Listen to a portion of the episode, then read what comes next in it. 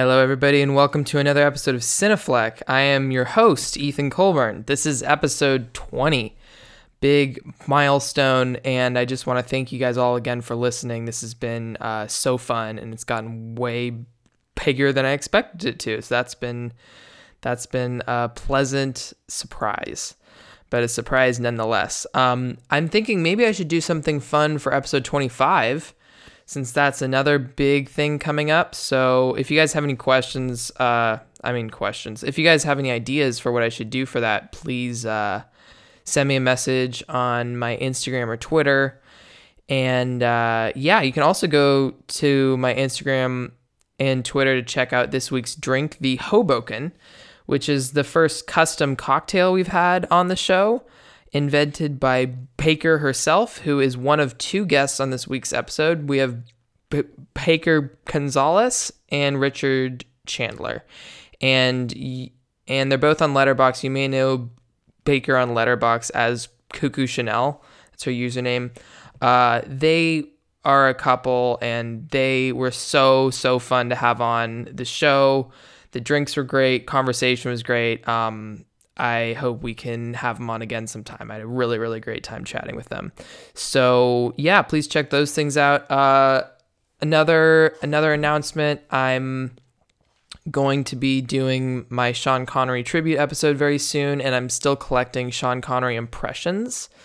So you can email a like a 10 second clip to cinefleck at gmail.com or you can send a message anchor.fm slash cinefleck slash message.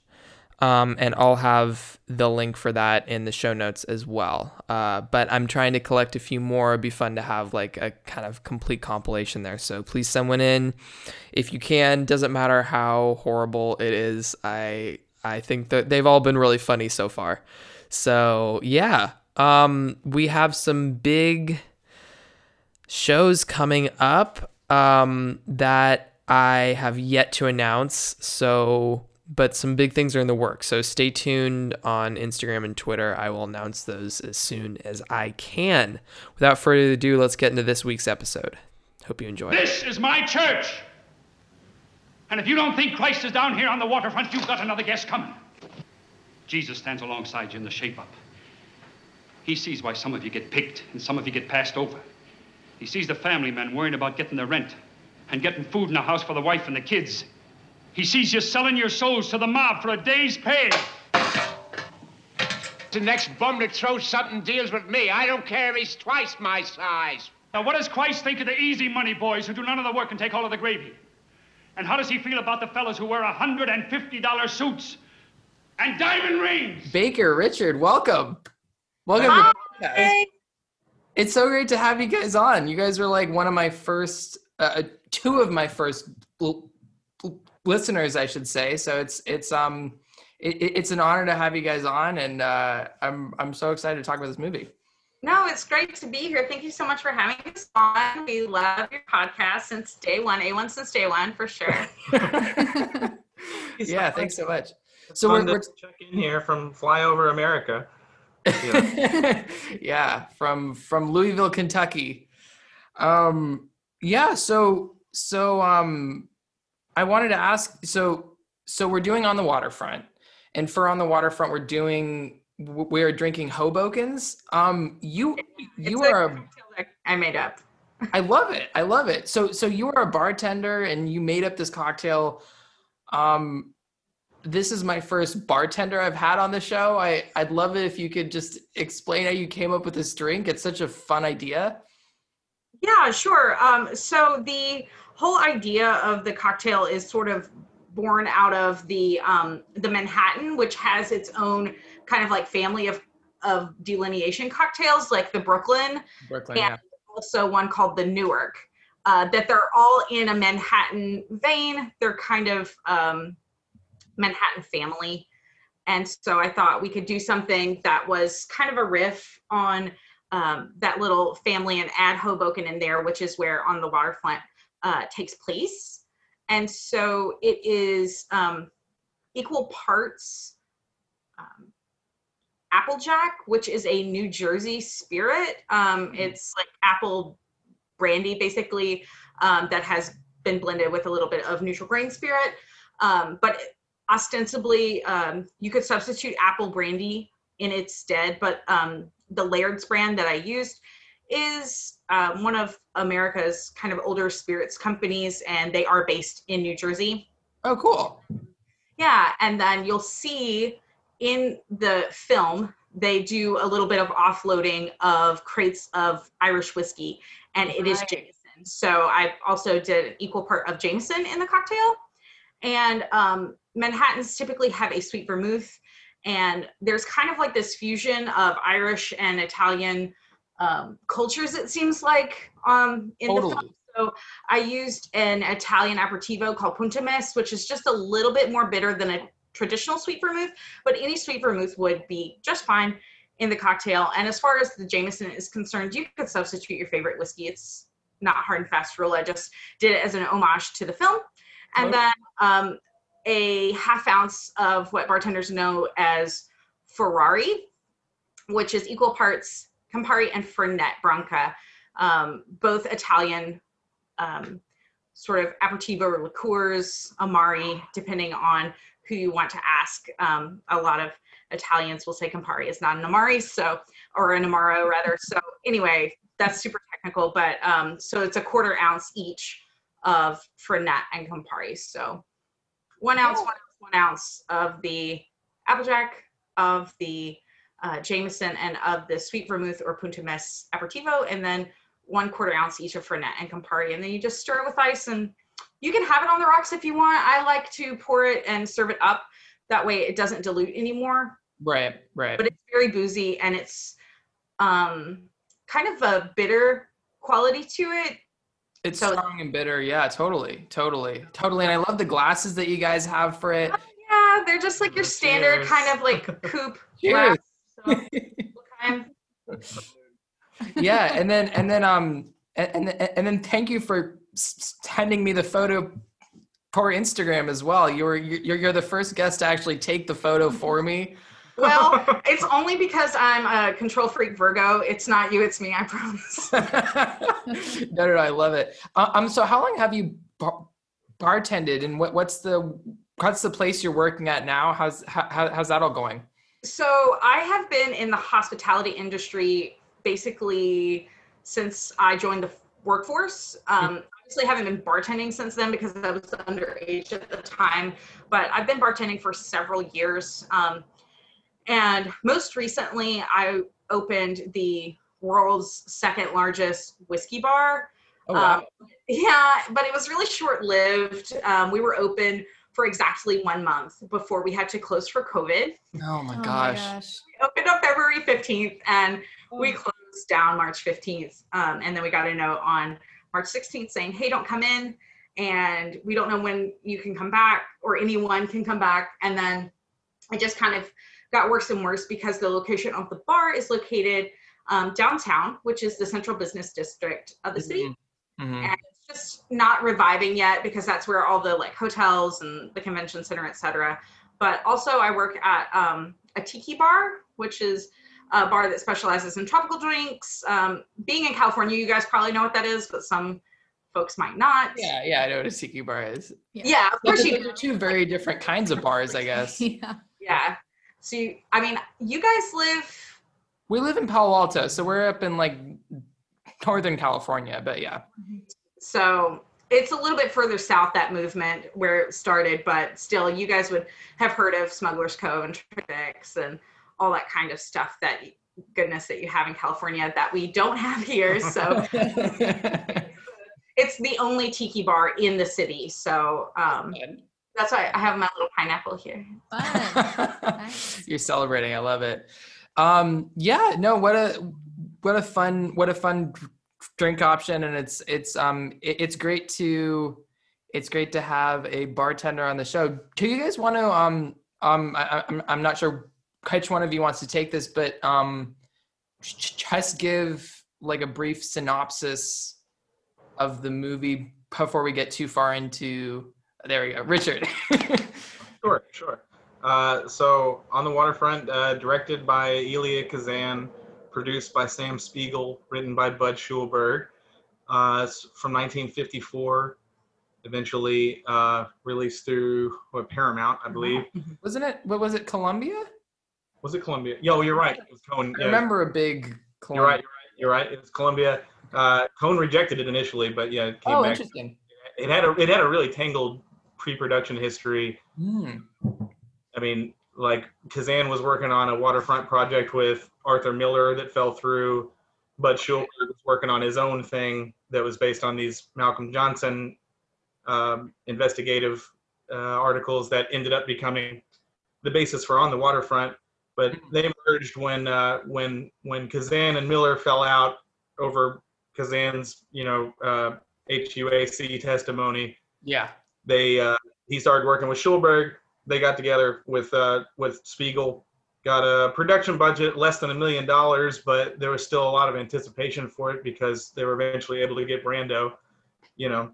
Totally. Uh, but yeah, so the movie concerns it's it's a semi uh, semi fictionalized version of these Malcolm Johnson articles about about waterfront corruption, union corruption on the docks, and how they were uh, you know basically shakedown operators uh, deciding who could work and when, and you know eliminating witnesses who were inconvenient to them and what have you. And it centers around the Brando character. Uh, he plays a man named Terry Malloy, whose brother is uh, basically the lawyer for uh, the Goon Squad. Um, you know, he works at the behest of Johnny Friendly, played by Lee J. Cobb, who basically runs the docks. And uh, as the film begins, he is sort of unwittingly leading uh, this this uh, whistleblower, as we would now call it. They didn't have the term back then. Um, to his to his death by luring him onto uh, onto uh, the roof of a building that, where he lives and where he's going to be thrown off. And then it starts uh, essentially a crisis of conscience for for Terry Malloy when he meets the well, he already knew her, but he becomes reacquainted with the with the sister of the deceased, and and uh, and Father Barry, the uh, Karl Malden character, uh, basically try to turn him into a decent person over the course of about hundred minutes or so, you know. Right. But takes a lot more than his conscience, as it turns out, you know. Yeah. Um, yeah, for sure. For sure. Um yeah, and, and it's and it's just method acting to the max. I mean, you've got you've got like Karl Malden, Eva Marie Saint, Marlon Brando just going pulls to the wall. Like I feel like and and, and and and then I feel like this movie just kind of can you put like Rod Steiger, Lee J. Cobb, Martin Balsam, and um and and Karl Malden together. I feel like that's like the Mount Rushmore of 50s character actors. Like maybe like maybe throw like Thelma Ritter on there or something, but like I just feel like that's just the Mount Mount Rushmore of like character actors. Like God, if you like like if you're if if, if you're into old movies, like you just re- recognize like everyone that just pops up on the side here. It's it's it, it's so fun. I feel like Martin Balsam's on screen for like two minutes.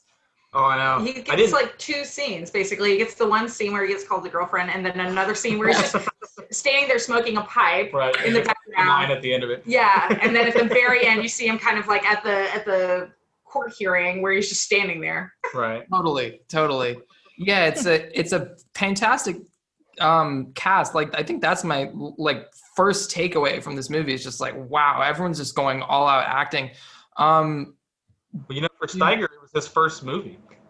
oh, I did not realize that. Yes, and Eva Marie Saint too. They were both. This is their first movie. I mean, isn't that incredible?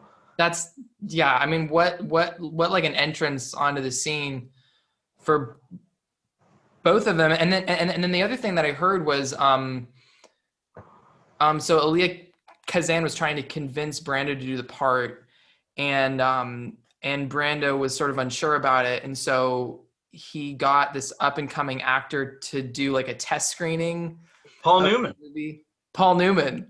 It's to make to make um to make Brando jealous, and of course, of course, of course, they got Paul Newman, and and that made Brando really jealous, and so he eventually signed on to do the project.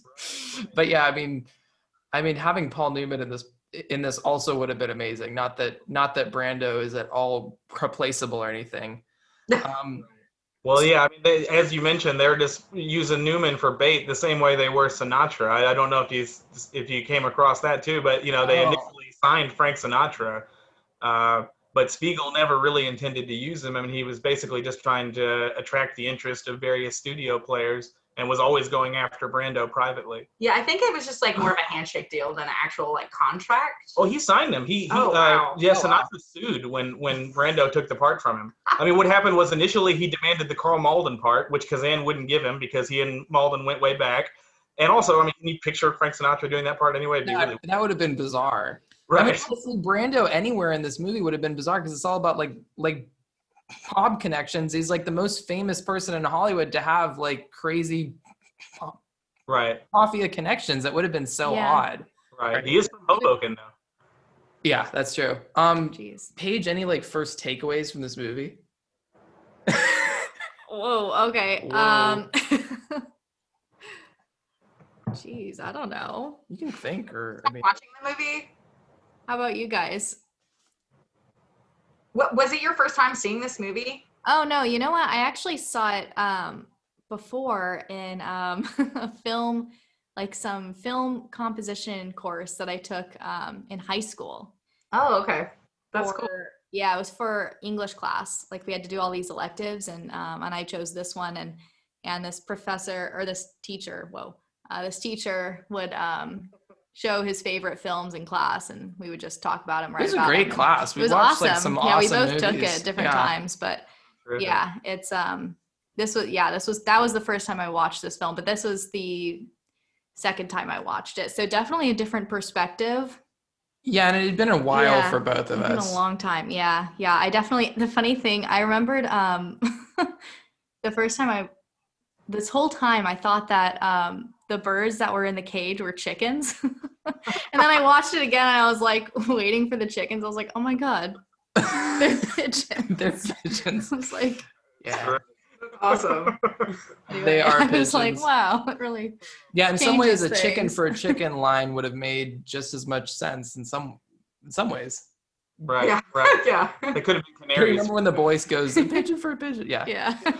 Um. Yeah. Yeah. What was what was the thinking with picking this movie for you guys? Like, what was your like like what's your what's your um what's your history with this movie? What's your thinking with picking it and like and what what draws you back to it? I guess. You want to start? You want me to start? Um, basically, he's a huge on the waterfront fan, and I had never seen it prior to us um, starting our courtship. But I don't know. I I would say like maybe halfway, maybe like three years ago or so, we finally got around to this one. I had um, never really been acquainted with Marlon Brando as an actor um, beforehand, and so um, I think we saw. Oh, we saw um, Streetcar first, and then eventually he got me to watch this, and I really enjoyed it. But on our most recent trip to New York, that um, is a trip that we take yearly for. Um, it's like a dual trip for our anniversary and my B day, which were just a few days apart. Funnily enough, um, we actually had a. Um, I got us tickets to an outdoor screening of On the Waterfront at the City of the Museum of New York, which was Oh, really that's so special for us. I think we had the best time of anyone there. But they had like a really nice jazz combo out front and like free drinks. And I was like, It was pretty What? swanky. yes. It's great. I mean, the the setup outside was not the most um, advanced, but they ha- you know they had these like really rickety folding chairs, and your coccyx starts hurting about you know 40 minutes into the film. But we still had a great time, and of course I cried on cue at all the right moments, and Of everybody else was crying. And I'm like, why aren't you sobbing? yeah. Yeah. What Oh what's gosh. with this woman? Yeah. No, that sounds awesome. And like free drinks. Like how how did they manage that? I, you know, it wasn't. I think it was like wine and beer. There wasn't liquor, Oh, yeah, so yeah. there must be like a special license that you know because they're a museum. I'm sure that they have like an events catering license or something like Oh, yeah, that for for sure, weddings, for etc. So um, it was all in the ticket price, and like the proceeds went back to the museum. It was a really great experience for us. Perfect. Perfect. I mean, I'm all I, I, I I'm like all there like for f- f- f- free drinks anywhere they're available. That's like half the reason I love weddings. But um You're Okay, Yeah. free drinks is my middle name. Like, exactly. oh my gosh. Um, I was curious, what um what was the first movie that you guys saw together? that's a good question. Like as a couple? Wow. oh, uh, okay. Just did we have to like finish it? I don't know. both, Doesn't matter. both, either, whatever. What- Whatever's a good story. One of the very earliest films that I can recall him trying to get me to watch, which did not succeed on the first take, was Harold and Maude. Oh, Uh, okay. Oh, and you know that's my favorite movie, right? Well, That's it a great is movie. also like one of my favorite movies of top, you know, like top three. I it depends on the day, like where it Right, rotates. right, of It was course. the first time it was so jarring for me because I, I was just really sensitive to all of the self-harm scenes and I Yeah. didn't know anything about the movie before going into it. Yeah. I- Absolutely nothing other than this young guy meets this older lady. And I, I was just like, if this is what this movie is gonna be, where this guy is just like faking his death all the time, I was too turned. I was just like, no, I'm I'm traumatized. I can't do it. so, um, a few years later, I finally was like, let's try it again. And at the end, I was like, I love it. It's my favorite. yeah. Yeah, it Mhm. just it it it hit me at the right it hit me at the right time in life where I was just, you know, I was like 17 and trying to figure my life out and sort of you know, I wasn't I wasn't that depressed, but you know, I was just like I was just kind of like uh and it's it's it's just it's it's a very uplifting story. I just I love that movie, but uh the first 30 minutes. It's wonderful. yeah. yeah. yeah. True. And it also like if you know if you know what's coming later, I feel like it gets easier too. But Yeah. um on the waterfront, where were we with that? Uh where were we with that? I've been I've had this one in my life for about half my life. I think I first saw this when I was oh like 18 or so, and that's a very very long time ago. You've been you, I could have babysat either of you, as you know, uh, and so I saw, I think I saw it first when I was working at a blockbuster. For if that gives you any indication. Oh, about wow. Do you know I what. Blockbuster is? of course. we were on like the very we were like the last generation to really experience blockbusters. yeah, Get like yeah, yeah. one movie a week. My parents would let me pick one and Yeah, you then go I'd there, you watch pick it out like the four movie. times that week. Blockbuster's great. Yeah. R.I.P. Blockbuster. I know. there like when the ship was on the way down, like actively going down. You Yeah, know. yeah, yeah. That was brutal. That was brutal. Who, who do you guys really stands out in the cast? I mean, I think I I don't know if we should include Brando or not in this discussion because I mean, obviously, like he's he's just flexing this whole movie. But I mean, maybe Brando aside, who really stands out in the supporting cast to you? Well, Malden. Malden, Malden's nose. You know, I mean, yeah, totally. No body shaming. no, not at all. Well, I mean, his nose is his nose is great, and his whole his whole look. Um, I I loved his performance in this. Honestly, I didn't I didn't love his performance as much in Streetcar. I mean, like I love I love Streetcar so much, but this his performance in in this was really really over the top. right? Yeah, it- he's got that kind of exuberance that he always has. Yeah, he's on Yeah. level 11 Yeah, for Totally. sure. I, Totally. I agree with you though. I agree. He's so much better in this than in Streetcar because Streetcar makes him play romance, and that he just can't do that really. No, you know, no, no. And here he's a priest. He doesn't have to play any sort of romance. right. He's, but, yeah, uh, he's, he's just self righteousness, which is what he has best anyhow. Yeah, that's perfect for him. yeah. I mean, you believe him. He's got, you know, all these people come from that theatrical background, you know. So I mean, like they're they're able to just like project before a camera the way a kid would, you know. When it's it's such a I mean, it's such an intense acting style, especially for the for the period. You know, I mean, Totally. not I mean the whole cast, but I would say Malden in particular, really, you know, really spits Yeah. out his, his dialogue. Yeah, definitely. And, and Cobb too, just really particularly stands out to me. Um, I I mean, I mean, I guess he always plays these kind of bruising big guys. I mean, like I think, I, I, I- I think the thing I think of him most in is um is uh Twelve Angry Men. Oh yeah, It's a it's a similar character. It's not the same. I don't want to say it's the same character, but it's it's it's a big angry New Yorker. um, yeah, I mean, but but I mean, he he he he, he does a great job just playing this kind of evil guy, and I, I- I mean, you really are afraid of him in the movie. I think. He's terrifying, and they, they establish it right from the first scene with him. You know, when, when you're in the Totally. when they're counting all the money and everything, and he tells the guy to go back to Greenpoint. I mean, it's awful. Yeah. He's Totally. like smacking the cigar out of his mouth, just slapping him around in front of a room full of grown men. It's so degrading. it's so great, though. It's so great. Um, Tie is always like jerked off Yeah, to the jerked side. off to the side. it's so fun. Yeah. Um, I thought um yeah. Is her name Ava Marie? Eva Marie? Yeah, yeah. Eva Marie. Eva, well, her Eva char- Marine Saint. I thought she did a great job too. She's She was exceptional. fabulous. She's exceptional. yeah. Um, I have a I have a really fun story about her. Actually, I, I don't know. Well, I, I I I I I can tell it now, I guess. But I, I used to work at the Stanford Theater, which I've talked about on the podcast, which shows old Hollywood movies and stuff.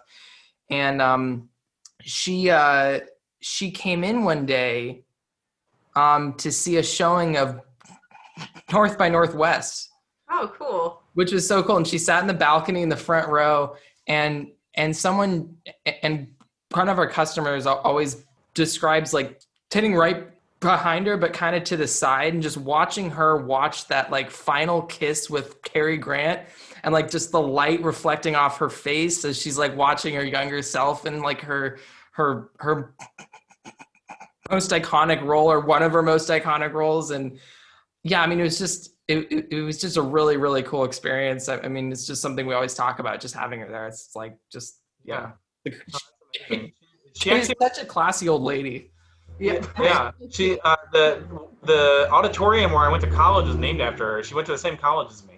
Oh no way that's awesome that's Yeah. awesome Crazy. Yeah. Same year, too. I read that uh, it was it was actually Malden who scouted her. oh cool And um, yeah, and he, he's the one who brought her to Kazan. He saw her in a, in a play on TV or something like that. Mm. But um, she was actually trained. She she actually was educated at a convent, and so I think that may have had something to do with her being cast, you know, in the role. I could see that. I could see that because she's very sort of righteous. Uh, Though, though, though, I think um, the other person that I saw that was up for this part was Grace Kelly, which I don't. I don't think. I mean, I love Grace Kelly. I just don't think that would have worked. Yeah, it's too gritty for her, you know. But uh, Elizabeth Montgomery was also in the running, like years before Bewitched. Oh, weird. Yeah, that that could have worked. That could have worked. Like Grace Kelly to me, she she. she she turned this down for Rear Window, and that was definitely the right call for her. Oh Yeah. Oh, yeah. Well, I mean, I could I could kind of see where they were thinking with it though, because High Noon is somewhat similar. I don't think her The part idea worked like- for me in High Noon, though. No, it didn't for me either. I mean, but I could see like her. if they were thinking like, oh well, she did this, maybe she could do this as well. But I mean, I agree, it's not my favorite. Right. This- Like I, I can't. She's not as expressive as Saint is. I mean, she, No. you know, Saint's Saint's got almost like a feral quality to her when she's at her most excited in this movie. You know, she's like running around. That's eyes. that's that's an interesting way to describe it. Does one of you want to talk about just like your your your favorite thing about this movie, just overall? It can be it can be characters, scene, Right. Well, direction. Any, uh, yeah. Well, I mean, I, I'm. Uh, it's the. No one's no one's really brought it up yet, but you know, it's the Brando performance. You know, I mean, yeah, yeah, yeah. We need to talk about Brando. because of how obvious it is as a response. But I mean, it's really revolutionary. Um, I mean, obviously, he, he he'd already come onto the scene, you know, four years prior, and you had Monty Clift and James Dean by this time. But still, I mean, like, just how expressive he is. It's really, it's really disarming. I mean, to think about a 1950s film, I mean, like, uh, you know, it's it's. Um, I mean, it's really something else. And obviously, I think it's you know most uh, best exemplified in in the contender speech. You know, with Right. Steiger. Um, I think Kazan himself said that that was the you know the the best. He he he cited Brando as the the giving the best performance basically in the history of the medium. You know, I mean, I don't know if I go that far, but it, it's you can make a, you can make a case for it. I mean, it's it's just outstanding. he's just so he's just so electric on screen. I mean, you just you watch him and I mean yeah, he's just he just he he just sort of bounces off at you. I, I I don't know how else to describe it. He's just um he's purely magnetic. I, I think I think um I, I think I think sometimes I get I, I get frustrated with just him not enunciating.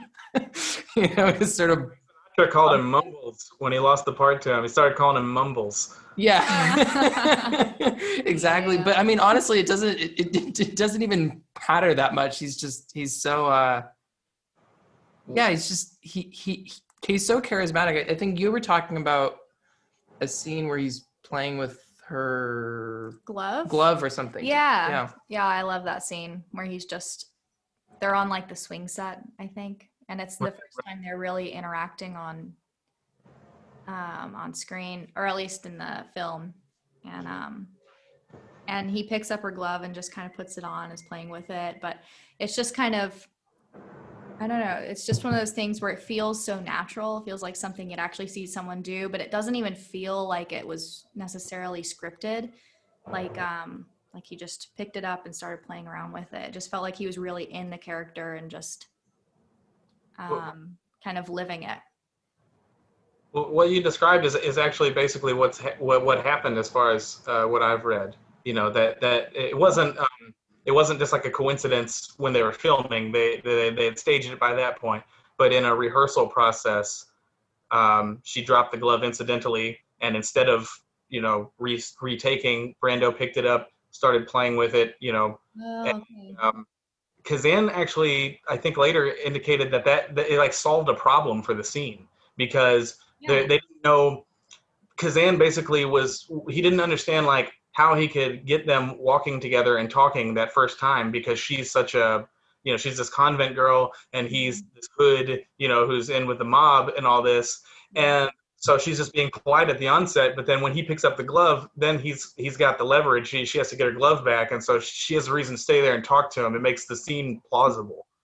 Or at least that was kazan's feeling about it. I think that's really interesting Yeah. yeah it no i think that makes Huh. sense he's sort of he's sort of holding something of hers he's sort of yeah yeah, he, Yeah. He, he's giving her a reason to stick around that's that's that's, and it shows like his femininity femininity it's got it's got it's the it's it, it's the first thing that displays any ambiguity for him Mhm. you know and that's really what's most important about him as a character is that even though he's like a this professional boxer like he is has this tenderness that obviously his brother doesn't have and that the people he works for doesn't have even the his associates the other dock workers you know i mean he's he's um i mean he it's like even though he tries to fight it there's something about him that's very empathetic Well, you do see that with the pigeons, his Yeah. interaction with the birds, Yeah. where he can't interact with people that way. But um, with the pigeons, you see not only is he taking care of his own, but he's also taking care of Joey's. Mhm. Um, and I do think a part of that is the empathetic response, but also a little bit of his uh, guilt over what has happened to Joey. Mhm. Yeah, and I think you're bringing up a good point that he's trying to fight it. I mean, like he he he he, he, he seems like the whole time like he's he's trying to be a he's he's um he's trying to be a tough guy, which is which is like like it's it's not quite in his nature. Like he, he he's a fighter, but but he it's not it, it's not really where his heart is, and that's and that's obviously in the famous I I could have been a contender speech, but um yeah, like I think I think um I think I, I think the key point to that is is, is that he does seem internally conflicted. Right. Yeah. Well, I don't think it's just you know that that he you know has a, a tender side to him. I mean, also just it's not it's not like giving the testimony for him is just a matter of losing some friends. I mean, it it involves implicating his his only family that he has left. I mean, he's an orphan. You know, it's like Johnny Friendly's a a terrible guy, but you know, to Terry, he's a guy who took him to ball games when you know no one else cared for him He was in a you know. yeah and so i mean he i mean he should obviously be able by this point in his life to parse right from wrong but i think maybe that you know the fact that he's like a prize fighter you can maybe say he's got some like post concussion syndrome or something you know he's, Totally. he's punchy he's obviously not a very intellectually oriented person you know so i mean he's just basically tries to live his life without thinking about the ramifications of you know, of his decisions. I mean, he doesn't. I mean, he's not really a savant. I mean, or he's he's not he's not as ignorant as he lets on, because he gives her his philosophy on the date. You know, that stick it to him before he gives it to you. All that. It's you all know. street smarts as opposed to you know education. Right. Yeah, totally, totally. I think that's a really good point. Yeah, I mean, I think like we could easily spend the rest of the podcast on his performance. Like it's it's it's so it's so layered. It's so spectacular. I mean, yeah, a lot of people. I I, I don't think it's only Kazan that that that that that that that cite this as possibly the greatest performance of all time. I mean, it's it's it's it's it, it, it's really in contention for that. I, I I heard the story about him and him in him in acting class that always that always cracks me up. Like he was at the actors studio like a lot of these um, young actors from this generation and, and and like I guess the acting teacher at some point said now now you guys are all a bunch of chickens and, and the atomic bomb is coming. And and and and, and so everyone's running around the classroom going "Wah, wah, wah," like like freaking out. And Marlon Brando is just like quietly sitting in a corner pretending to lay an egg. And the teacher comes up to him he's like what's what's happening? What's the deal? He's like i'm a chicken. I don't know what the atomic bomb is. That's what's up. That's amazing. I was Yeah, just like, sense memory. I guess a chicken wouldn't really have that. no, not not quite not quite He was really great at this thing that he didn't really care for doing. And yeah you know, that's a that's a good way to put it happy life, I think. You know, I mean, Yeah. he's, he's you could say he's the best at this, but he didn't have any respect for it. I mean, he, he said movies aren't aren't art. Mm. Yeah. Yeah, philan- uh, philanthropy was more his game. Yeah, Yeah. you know, yeah, he, he thought of it basically as a sideline so that he could, uh, you know, so, so so that he could be an activist, so that he could, you know, do the things that he thought were really important to him. Now, I mean, how much of that though is is really like sour grapes, you know, from honestly, you know what I mean? He he had a tough time uh, uh, later in the decade, you know, that we're discussing. oh for sure Kind of went into the wilderness, and you know, I I mean, the the industry wasn't that kind to him for a while, and so I mean, it's easy to think if his career had gone a lot more smoothly, maybe he would, would have liked being an actor for a living. You know. Yeah that's say. true that's true I, I mean it's hard to like in some ways it's hard to imagine having a better car- career than his and in a lot of ways it does seem self-destructive a lot of his actions like i read at one point that he was only on set until four each day and so some of the actors He had that in his contract. Was contract. him. Yeah, he had that in his contract. And then I guess I, I guess in the in the um in, in in the famous I could have been a contender speech, um um he didn't stick around for Rod Steiger's close-ups, which Rod Steiger continued to present for years because he was like his performance was so good because Rod Steiger was there for his close-ups and there was just some some crew member just Because they fed him the lines. yeah, yeah, someone was hating in the lines or something. But uh, yeah, I, it, yeah, it seems like it seems like some of his behavior was self-destructive, but I, I don't know.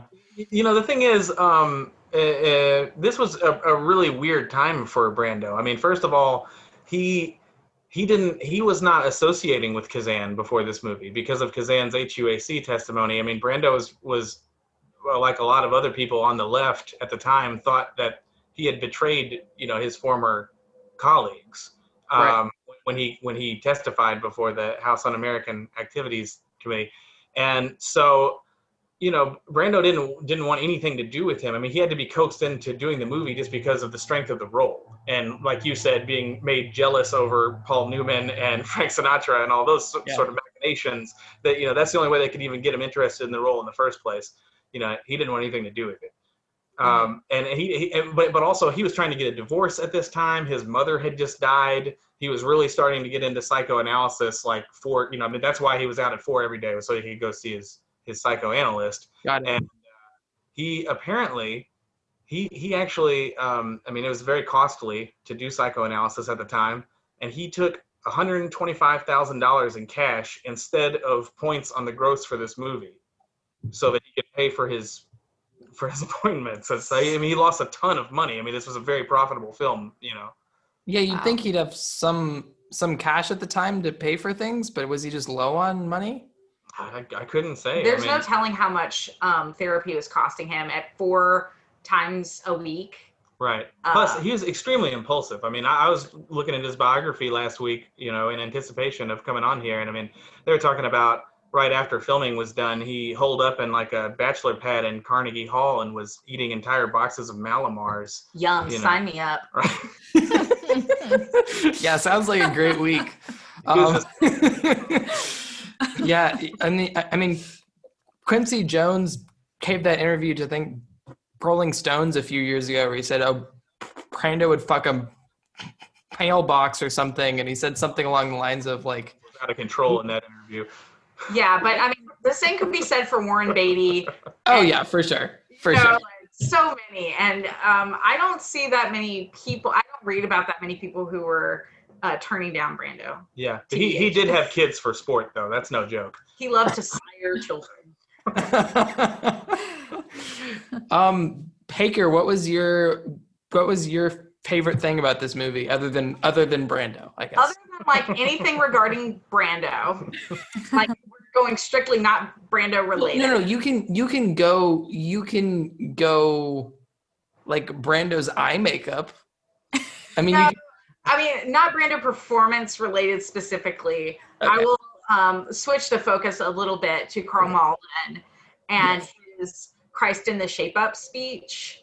Um, right after, um, spoiler alert, after KO has been killed in the hold by the pallet of uh, Jameson, uh, Father Barry is called to, you know, do the rites, etc. But they've made an agreement uh, gentleman's agreement that if KO uh, testifies against Lee J. Cobb's character, John Friendly, and um, sort of exposes what's going on on the waterfront, that Father Barry will support him all the way and do what he can as far as um, his own personal efforts and whatever, um, I guess, thing he, you know, money or power that he has at his disposal to um, help him. And he's killed.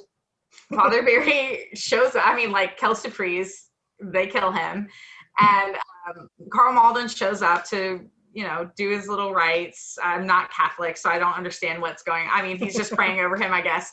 right. And um, so then he's like, ah, he throws his hat down and he's like, no, I made a promise.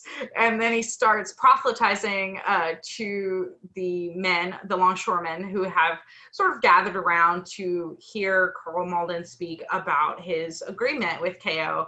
And he goes into this really enlivened level 11 sort of speech um, about right and wrong and what is uh, Christ-like and what is not, and um, how basically Jesus is Santa. He sees you when you're sleeping. He sees you when you're awake. He, He sees knows- Charlie's camel haircut. Right. He knows when you've been bad or good or wear $150 suits.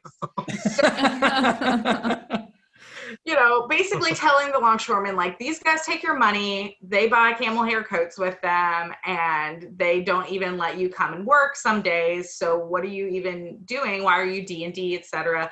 And um, Tilio, one of the, you know, huge headies, For- um, he's a former boxer. he's actually a former pro boxer, as he, he looks like he could be. Yeah. yeah, the three main heavies, um, Tilio, and then the shorter guy, Truck. Truck, and then the tall Ed, name. Eddie Munster or Herman Munster looking guy. Yeah. They're all former pro boxers. So he like comes Yeah. and is like throwing detritus at Karl Malden, who is trying to make a speech. They're like throwing rocks at the dead body. It's just really abhorrent. and um, Terry knocks this guy out straight up. Right in front of Friendly, who's standing, looming above, kind of watching over the proceedings.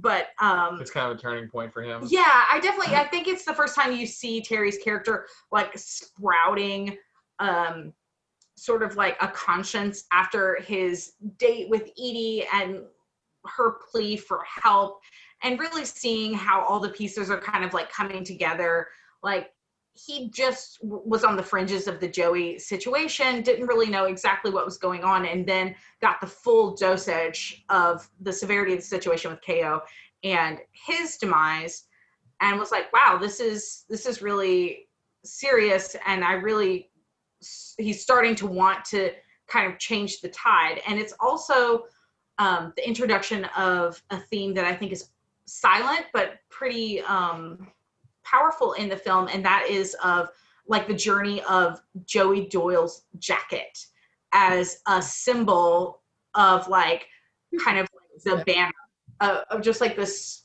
We're first it's Joey who's going to um, kind of testify or give you know name names etc and then his jacket is given to ko and then he kind of comes to his uh his death and then Edie gives it to Terry. Edie, well, yeah, you know, they give it back to Edie, and then Edie hands it over to Terry later.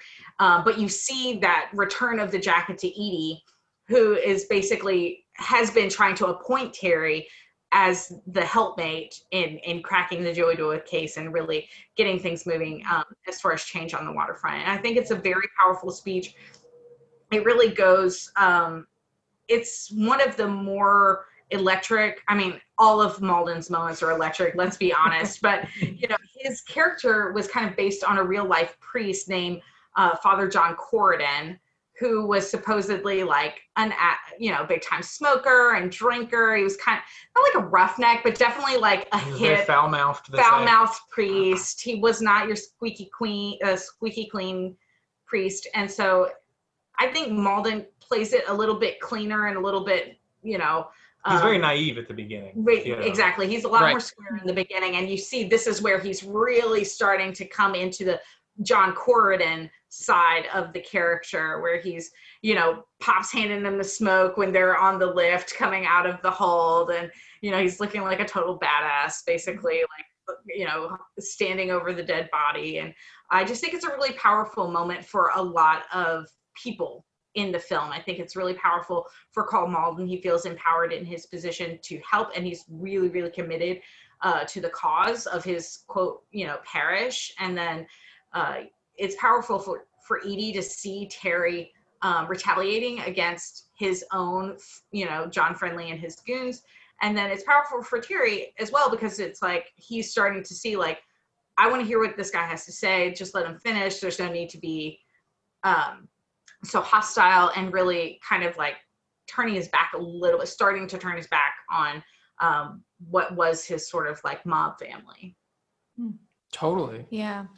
Yeah, I um I wanted to say back to the jacket point. Um, what I noticed on the second watch was um, at the beginning he was wearing this black and white checkered jacket and and sometimes I look into symbols a little too much, but I was kind of thinking like um, maybe that was some kind of foreshadowing like he everything's either black and white or something is feeling mixed i don't know like um but but yeah, I noticed the jacket change, and I was like, okay, that's like definitely um, a point where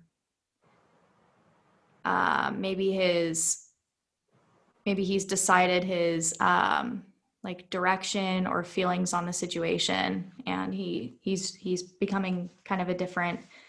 Um, he's showing a different side to his character at this point onward. Um, but yeah, I thought that was interesting. Definitely. yeah.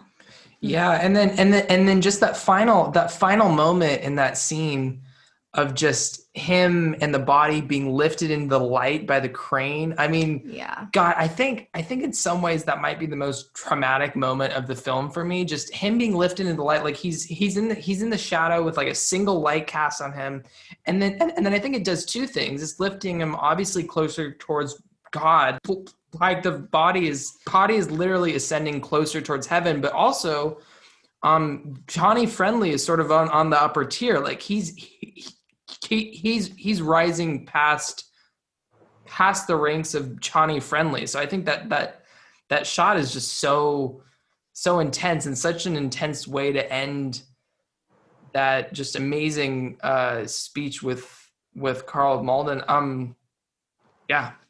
You know, it, it's interesting that you bring up the thing with Johnny Friendly because I just noticed the most recent time we watched, you know, how you say he's going past Johnny Friendly, you know, and and and it's interesting that Johnny, you, you see Johnny Friendly take his hat off, you know, when when Father Barry comes up. I mean, it, it, it really is indicative of it's like there's this one force, you know, that is untouchable even to Right. the powers of corruption, you know. And it's, Yeah. it's very interesting. I do think there are lots of small little nods and symbolisms uh, of a religious nature in this film, uh, which is really interesting because you know Kazan was not Catholic, but there Kazan was not religious he was not religious at all, but his very much a- an upbringing atheist, was you know. Jewish, right? Interesting. Yeah, he was a, he, he was he, he was Jewish, but I didn't know he was an atheist as well. That that that's interesting. Yeah, his heritage is Jewish, but he was not raised um, religious to my knowledge. And then, but you do see there's just like a barrage of like tiny little uh, mosaic points of these Catholic or religious uh, symbolisms throughout the film, which I think is really interesting, including the jacket thing that you were mentioning, Paige. That I think Right. you know, it's kind of like once he trades one garment for another, he's kind of like embodying um, the righteousness of the of the cause, and, and you know, um, Father Barry's tie into that. He's uh, yeah. As far as uh, Elia Kazan and religion go, um, he said uh, when he was interviewed, you know, for the documentary Elia Kazan, an outsider, he said that uh, I believe only in the goodness of man. You know, so I mean that's he, I mean he you know he used to be a communist. Obviously, that's what his his Right. HUAC testimony was about. And it's a central tenet of communism. A- Atheism is a, is a central tenet of communism. You know, so I mean, it, it's not surprising. I mean, he came from the group theater. I mean, it, it just he was a member of uh, you know the the intellectual left. So I mean, very few of those people were practicing religious at that time in general. Well, yeah. I mean, I mean, so Kevin, what you just said, and Kevin, how on the nose, um, Karl Malden's speeches about about about why you should rat, basically. Um, um, I think Cow has as good a time as any t- to talk about just like the politics of this movie. Um, I'm sure you guys know, but just for the listeners, just like a brief history. I guess he was he was in the he, he, he was in the Communist Party possibly in the 30s. Is that when? Joined in 1934, and he was out a year and a half later. Yeah, yeah. Okay, okay. So he he was in the Communist Party When he a was year in the half in the 30s, and and um and and then and then in the 50s the Red Scare and McCarthyism came and and they were asking people to testify for HUAC, the House Un-Americans Activities Committee, and um and he was one of the pe- and, and- basically you were pushed into a corner because if you if you testified um, you, you were considered a traitor, but if you didn't, you were blacklisted from Hollywood. Um, he was he, he was one of the people that chose to testify, and it haunted his career for years later. Um, even when I think it was 1999 when he was accepting his lifetime achievement award at the Oscars, and like if you look at the footage, like half the people aren't standing. Um, Nick Nolte, they cut to him and he's just sitting there with his arms crossed, like he's just like actively pissed. Um, but lot of mitigating factors with regard to his testimony that makes it different from the average HUAC testimony. Yeah. okay, I mean, I mean, in particular, most of the people who were being called before the HUAC didn't have another lucrative career that they could turn to. You know, I mean, right. I- I was going to talk about this. Yeah, on Broadway, he was in. I mean, not just active. I mean, he was the most successful Broadway director of the preceding decade, and there was no blacklist in the in New York Broadway. I mean, he you know he he could have told the HUAC where to go, and he could have still worked on Broadway, and that's exactly what Arthur Miller did, and that's what exactly what Arthur Miller asked him to do, basically. Right. You know, because he, he apparently took this walk in the woods with Arthur Miller trying to decide what he was going to do before he appeared for the second time. The first time he he you know pled the fifth or did whatever it is when you you know say you're not going to say anything. But Right. then but then if uh, you know about a month later he went back. He named eight of his colleagues from the group theater. He would go on to claim throughout the rest of his life that all those people had already been named, so that it didn't matter that he had named them. In fact, only six of them had been named previously. Um, but I think what really distinguishes Kazan's HUAC history with with most of the other people. I mean, for instance, Bud Schulberg and Lee J. Cobb, who were also both friendly witnesses for HUAC. didn't realize that. That's interesting. They both were, yeah. Um, i- i- is that um, in Kazan's case, he took out this advertisement, uh, you know, like a few days after he gave the testimony, Uh, he later claimed that the that the that the statement that he gave in this advertisement was written by his wife. Um, after he got a whole bunch of blowback about it, but I mean, it's got his name signed to it. Blame it on the Right. wife. to Of it. course. And it is this long screed about how people uh, on the left. Uh, I mean, he's not even addressing people on the right because you know why even you know. But but he's basically saying like people on the left, you know, have an obligation if you know anything about communism to come forward and give this testimony because you know basically like there's this you know creeping specter you know like he, he basically he he gave the impression that he had testified for political reasons when in fact he clearly testified for personal reasons. He had fallen out with the group theater people many years before. He was not friends with those people in the first place. I'm not saying that he did it to be malicious. In fact he really didn't want to do it and he regretted it for most of his life. But he did it to save his career. He did not do it because he thought that communism was a danger in america you know what i mean like it- Makes it's, it's. I just think it was extremely disingenuous, you know, and that that's I think what a lot of people continued to hold against him years later is that not only did he do this, he basically patted himself on the back for it and said you should do it too. And he continued to um, say that afterward it made him basically a better director. He was just like, testifying made me a, a better artist. Said it made a better- man out of him. It made a man out of me. It made me a better artist because you know um, his movies did start doing a lot better afterward. And I don't know if that was incidental. Well, he said it freed him from the burden of other people's expectations. He said basically that being ostracized by all of his friends in New York, and you know, realizing you know that uh, that you know if he stuck to his guns, it was going to cost him. He, he, he it, it changed the way that he approached his movies. I mean, he basically decided that like I, I'm just going to lay it all out on the line because I've already become a pariah, and you know Yeah. now what's important to me is expressing myself in the most forthright way I possibly can. totally, totally. Yeah, sorry. I wonder about the um the I didn't know about this walk supposed walk in the woods with Arthur Miller. I didn't knew either. That's awesome. Yeah. had asked him basically not to testify and that he could come to Broadway, etc. But um I wonder if that you know the Charlie and Terry take a take a taxi scene where they're together in the taxi and Charlie's begging him to take this job right, um, right. to shut up and just keep quiet. I wonder if that's kind of like a representation of the um, conversation that he had with Arthur Miller, where Arthur Miller is begging him not to testify and just come and work on Broadway instead. That's interesting. It certainly, it certainly seems like that. Like, how that you're saying that, that's a really, really interesting point. Yeah, I, I just Yeah. think this this movie is like it, it's impossible to see this movie and not read it through that lens, which I think is so interesting. And I think that's that's part of the reason I struggle just slightly with the movie is just because um, the political allegories kind of stop and end with testifying. I mean, I know in the 50s they were thinking they were they, they, they, they were thinking that communism was so dangerous and stuff, but I mean this whole idea that like like I mean I mean this whole idea of like the mob controlling everyone's lives and and killing people and stuff. I mean I mean I mean like the the communist party in the 50s was obviously not like a crime it's not like a crime family. So, I mean, it's it, it's sort of odd to me that like it seems like it, it seems like he was so fo- he, he was so focused on like the testifying aspect and i think that's part of that that that that that does seem to be a lot of like the blowback for him is the fact that this movie is kind of him doubling down on his reason to testify Yeah. Right.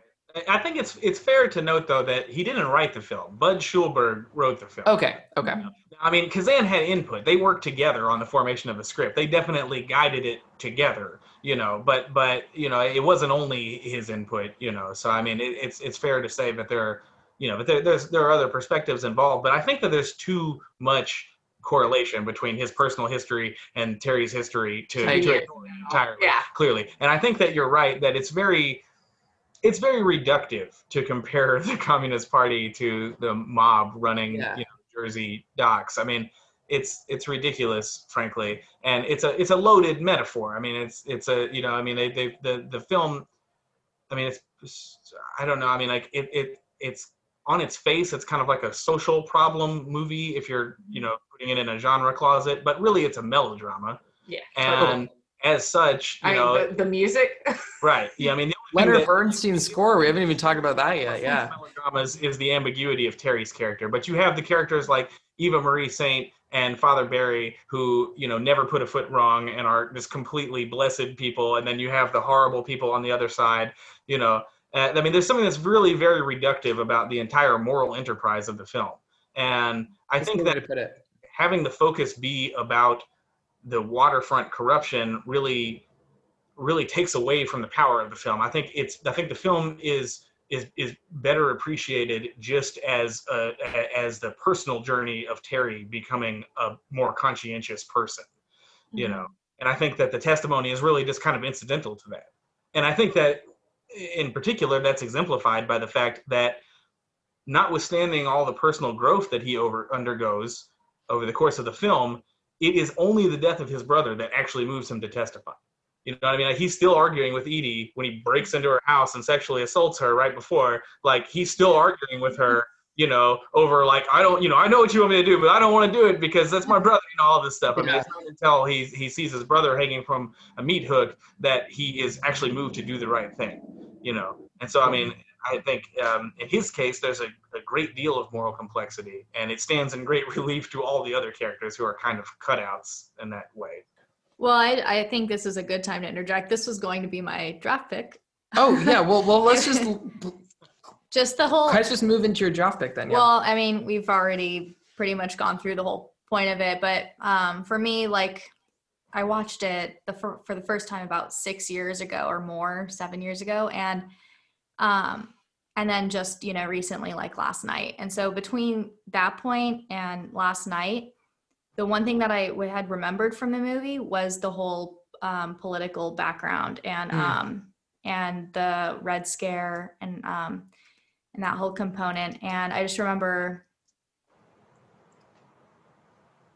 I remember that just being a huge um, kind of eye-opening experience as a high schooler, just trying to understand um, that whole perspective. And I think, um, and so for me, that was just the first thing I thought of when we were thinking of the draft. Like, uh, I have to, like, that's that's the first thing that I remembered about the film, and um, that really stuck with me through the whole yeah. Sort of talk about talk about the Yeah. history of that.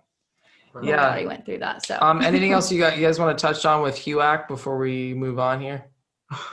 Um, just like very, very small. It's Yeah, go just for it. Elia Kazan's um, interpretation of the longshoremen as the sheeple who are going from blithely D and D, you know, ride or die. Like we're gonna put money um, into our homes, put food on the table through this um, John Friendly character who is supposed to represent the Communist Party.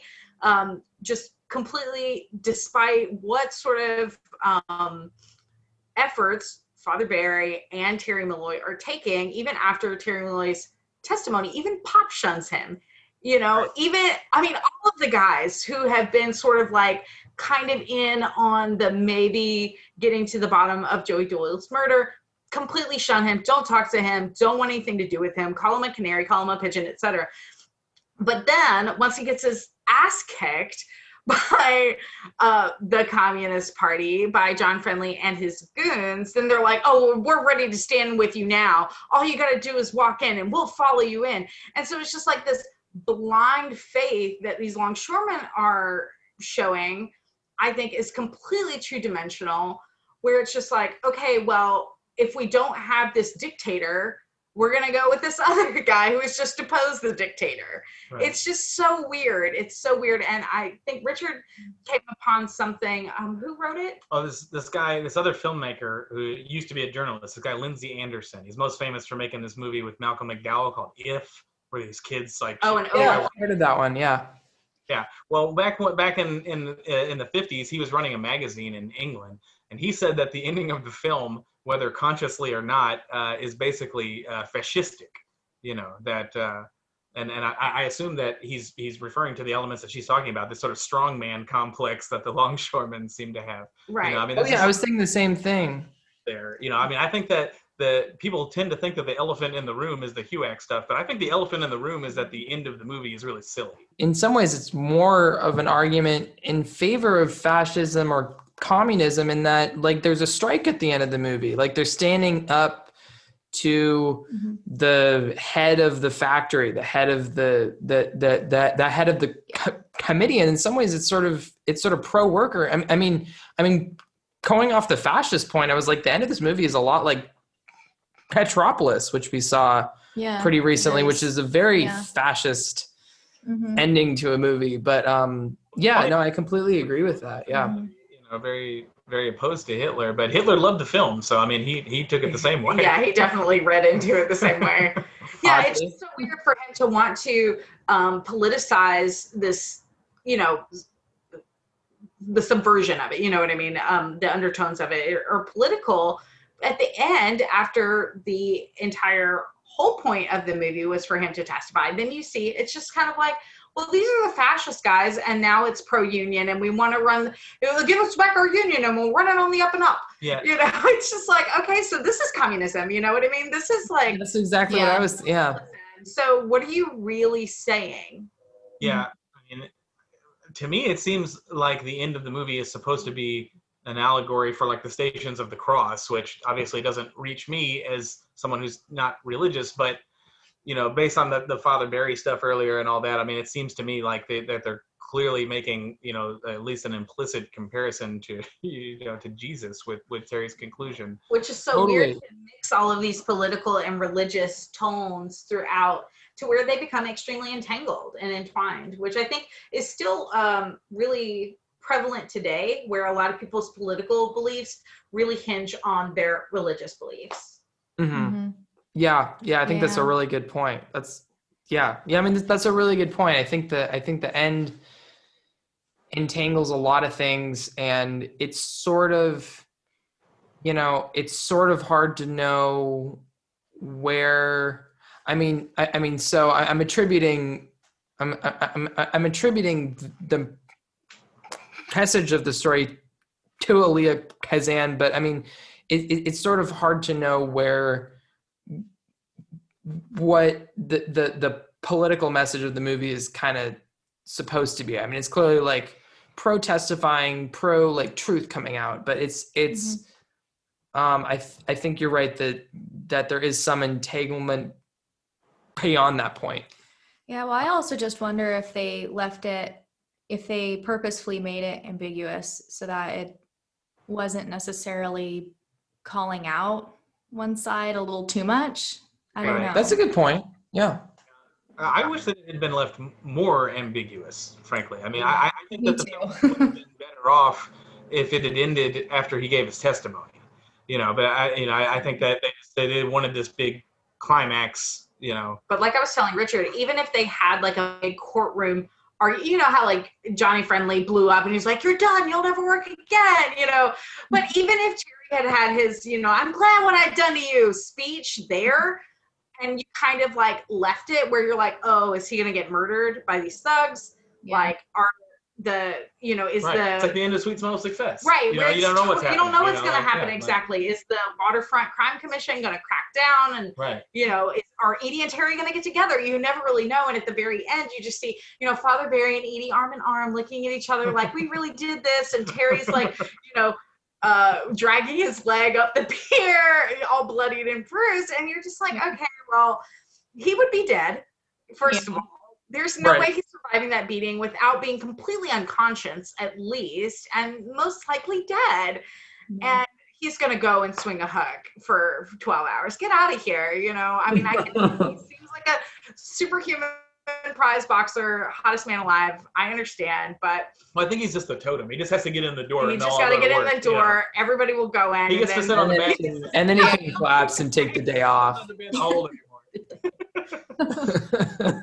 take the day off, come back tomorrow. Exactly. Yeah. Just lay about for a while. Look at your Playboy magazine. Right. Yeah, exactly, exactly, exactly. Um, yeah, I think I think my favorite thing about this movie um, is probably just how gr- gritty it feels. Like I mean, like it's so odd because it's the '50s, and I feel like I just feel the '70s coming on.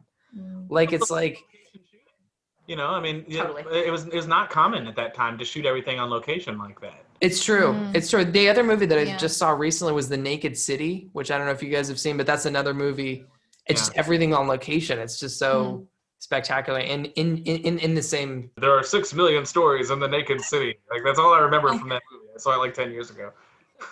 yeah, no, no, that, that's that's awesome. Yeah, yeah, yeah, I love the voiceover in that. But um, yeah, like the on location stuff is like is super awesome. I mean, it reminds me, I think possibly like like because of the black and white, but it reminds me of like Raging Bull with kind of like the boxer and the slums and everything, and it's a very different story. But but I mean, it just it it it it feels in so many ways like you're skipping over the 60s and you're just straight into the Scorsese kind of morality plays that you get in the 70s. I don't know. It's so cool mm-hmm. that way.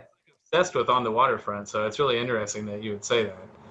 Scorsese just It is. adores On the Waterfront. I mean, to him, it was like a complete game changer. He said it was like represented seeing, you know, his own kind of people on the screen for the first time. And even though the milieu is mostly Irish in On the Waterfront, I mean, you still you have Tilio, you have Truck, you know, and and I mean, just the idea of seeing, you know, the first generation people of this sort of, you know, ethnic representation on the screen to him was a huge breakthrough in the 50s. I think that makes a lot of sense. I mean, it feels a lot like Class. Mm-hmm. Yeah, he he loves the movie. He's on the special features for the Criterion uh, release of it. yeah, that makes sense. And I think I think he stood with Elia for that Oscar speech that I was talking about too. I think he was like up on stage. One of his his most adamant defenders. Champions, yeah. yeah, yeah. And um, yeah, I mean, the, the, also also the the Raging Bull comparison. I mean, obviously, I think Terry's a much nicer man than Jake LaMotta. Uh, but but uh, I was struck when you mentioned that by how similar I think physically Cathy Moriarty and Eva Marie Saint are. It's like the you know they're almost like a, they're a very fitting analog actually. But when we watch the um, I The don't know was- personalities aren't so similar. Yeah, Yeah. I'm not. I think it was. We watched this um, documentary, Eli Kazan, an outsider, where someone accused him of always having a blonde woman in a white slip in all of his movies. And you see Eva Marie Saint in her like white slip, and we're like, "Where's Pop?" Like the one time Right. Pop's not in, she's at home in her slip, and Terry busts in, Right. and you know he's like, "I'm gonna kiss you, and you're I gonna you love me me." to do, but I'm not gonna do it. You. Right. that scene in general cracks me up because he's banging on the door. She gets up, she fixes her hair, she looks at the door, and then she's like, I'm locking the door. Ah, yes. That so reminds me of um I think it's Dial M for Murder where I think it was Grace Kelly who Grace was Kelly. talking to Hitchcock and was like, "Why would I put on my robe if I'm going to the door?" or something like that. If I if I thought my husband was coming to the door. Oh, Wasn't that it? And then It could be, yeah. and so it kind of changed the uh the way that they played out the scene a little bit, but I thought that was funny. Yeah, it reminds that's such that a- that- that- like That's such an odd scene. I mean, it, it, it, it, it, it looks in some ways like the beginning of a porno with him just like busting the Yeah. door, and she's like, I mean, much better acting, obviously. let me fix my hair. Oh my God. It was, but you know, you do get that moment where you're like, oh, is she going to let him in? You know, like she's fixing her hair Yeah. Yeah. and she waits a second and then she's like, no, I'm locking the door. clutching the sheet to her chest and she's like stay away from me. What you want me to do but i'm not gonna do it so forget it. And she- you know she's like i didn't say i didn't love you i just said stay away from me. A sexual assault which apparently is okay since it's marlon brando but no it's horrible you know? He just like totally grabs her thrusts her in this corner and just like kisses her into submission and I have I have a little bit of a problem with it. I'm gonna. It's like, of course, you're like, oh, we'll let it slide because it's Brando and it's melodrama and it's the 50s. But it's also like, God, you know, like he was kind of a good guy. He was a total gentleman with her up until then. yeah. No, totally. And Paige and I are looking at each other like in that scene. We're just like, eek, like, uh, doesn't age. Doesn't age well. It's not in so bad, 54, uh, it was super romantic. Right. yeah, exactly, Yeah. exactly. It just plays differently now. I'm sure To the last Tango Brando stuff. that's true. That's I am true. 100% here for. I'll go on record. I love that movie. Great Fi- film. I mean, it's just one of the best movies I've ever seen, and I know everybody hates it. So um, I really can't be super mad at Terry Malloy's sexual assault uh, when I am a self-purported lover of Last Tango in Paris. I have not yet seen Last Tango in Paris. I'm very excited to see it. I I I I, I heard Brando in an interview said one time that that um, Last Tango in Paris kind of broke him, and Yeah, he- so every movie after. What, what, what was, Tari, what's up? I've, yeah, he, he said he wouldn't reveal himself like that anymore, right, or something like that. Yeah, yeah, yeah. And he said like every movie after that, he he was honing it in, but he said like the audience didn't notice the difference or something like that. That's funny. which is just great.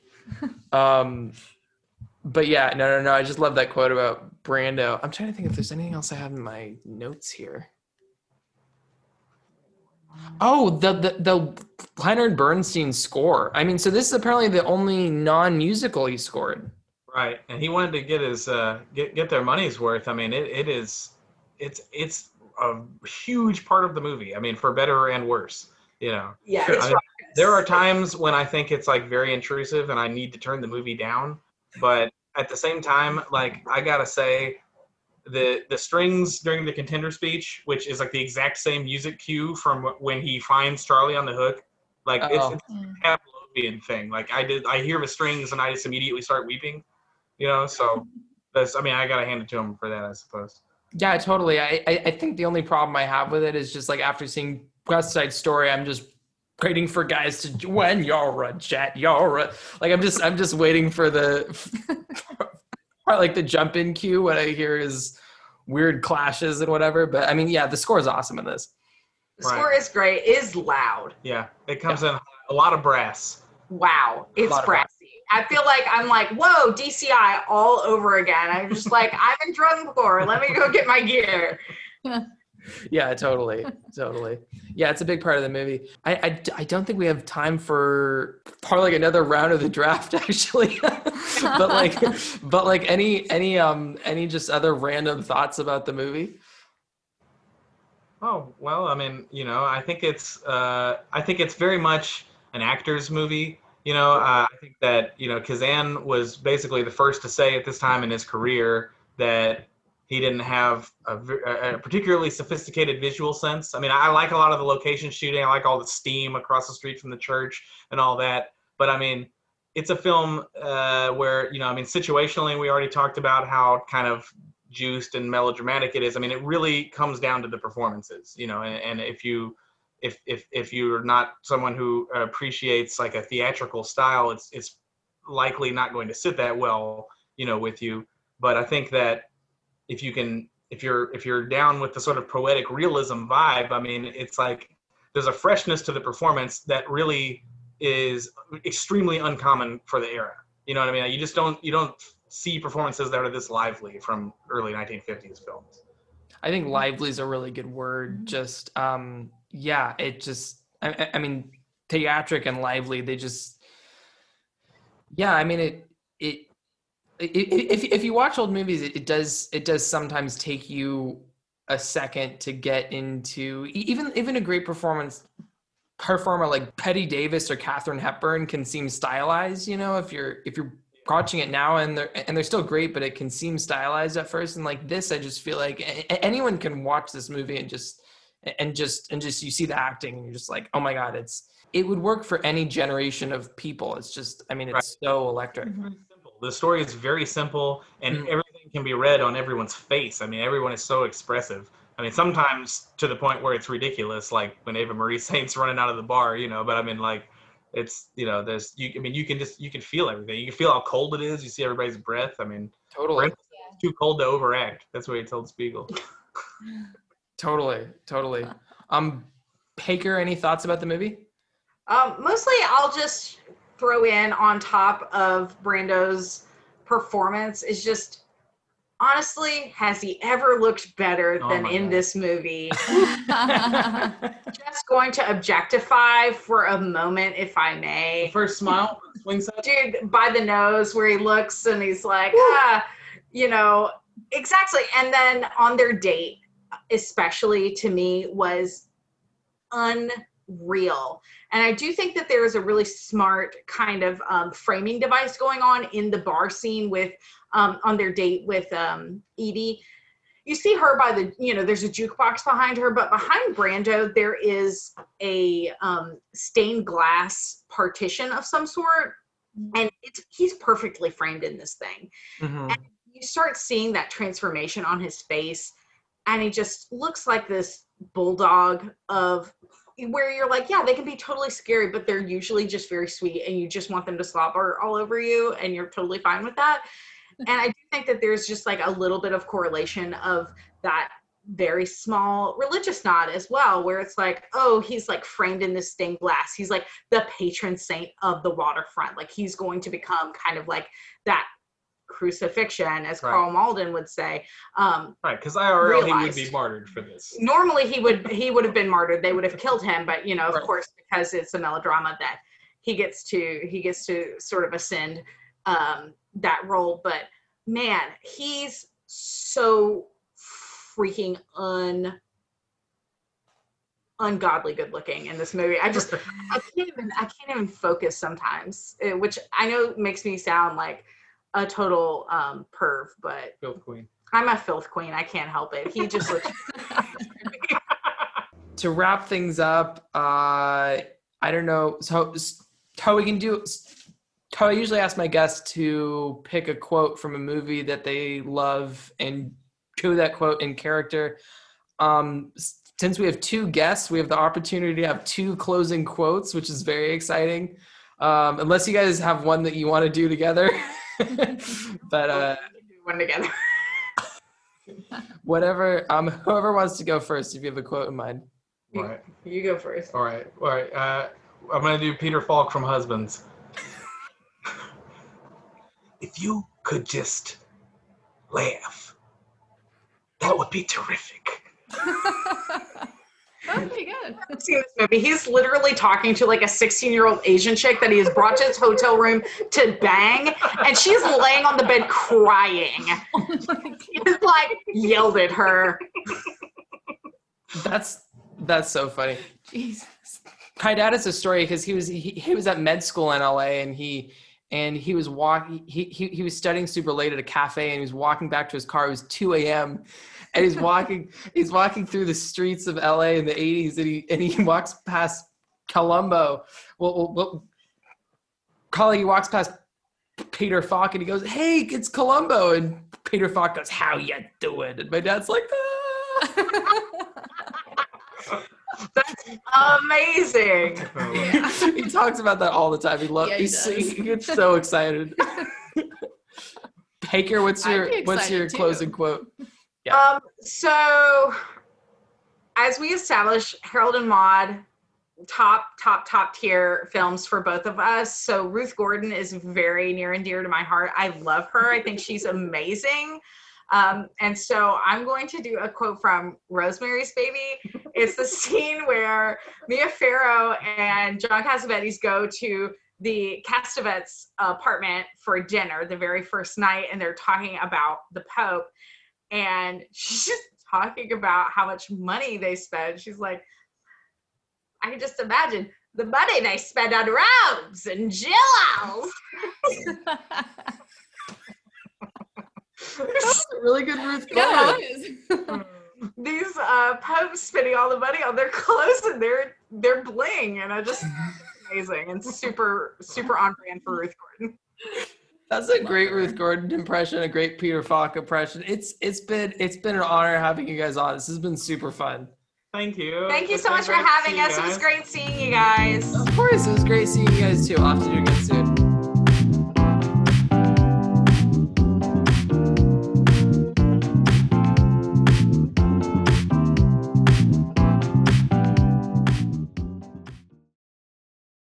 Thank you for listening to another episode of Cinefleck, and I will see you next week.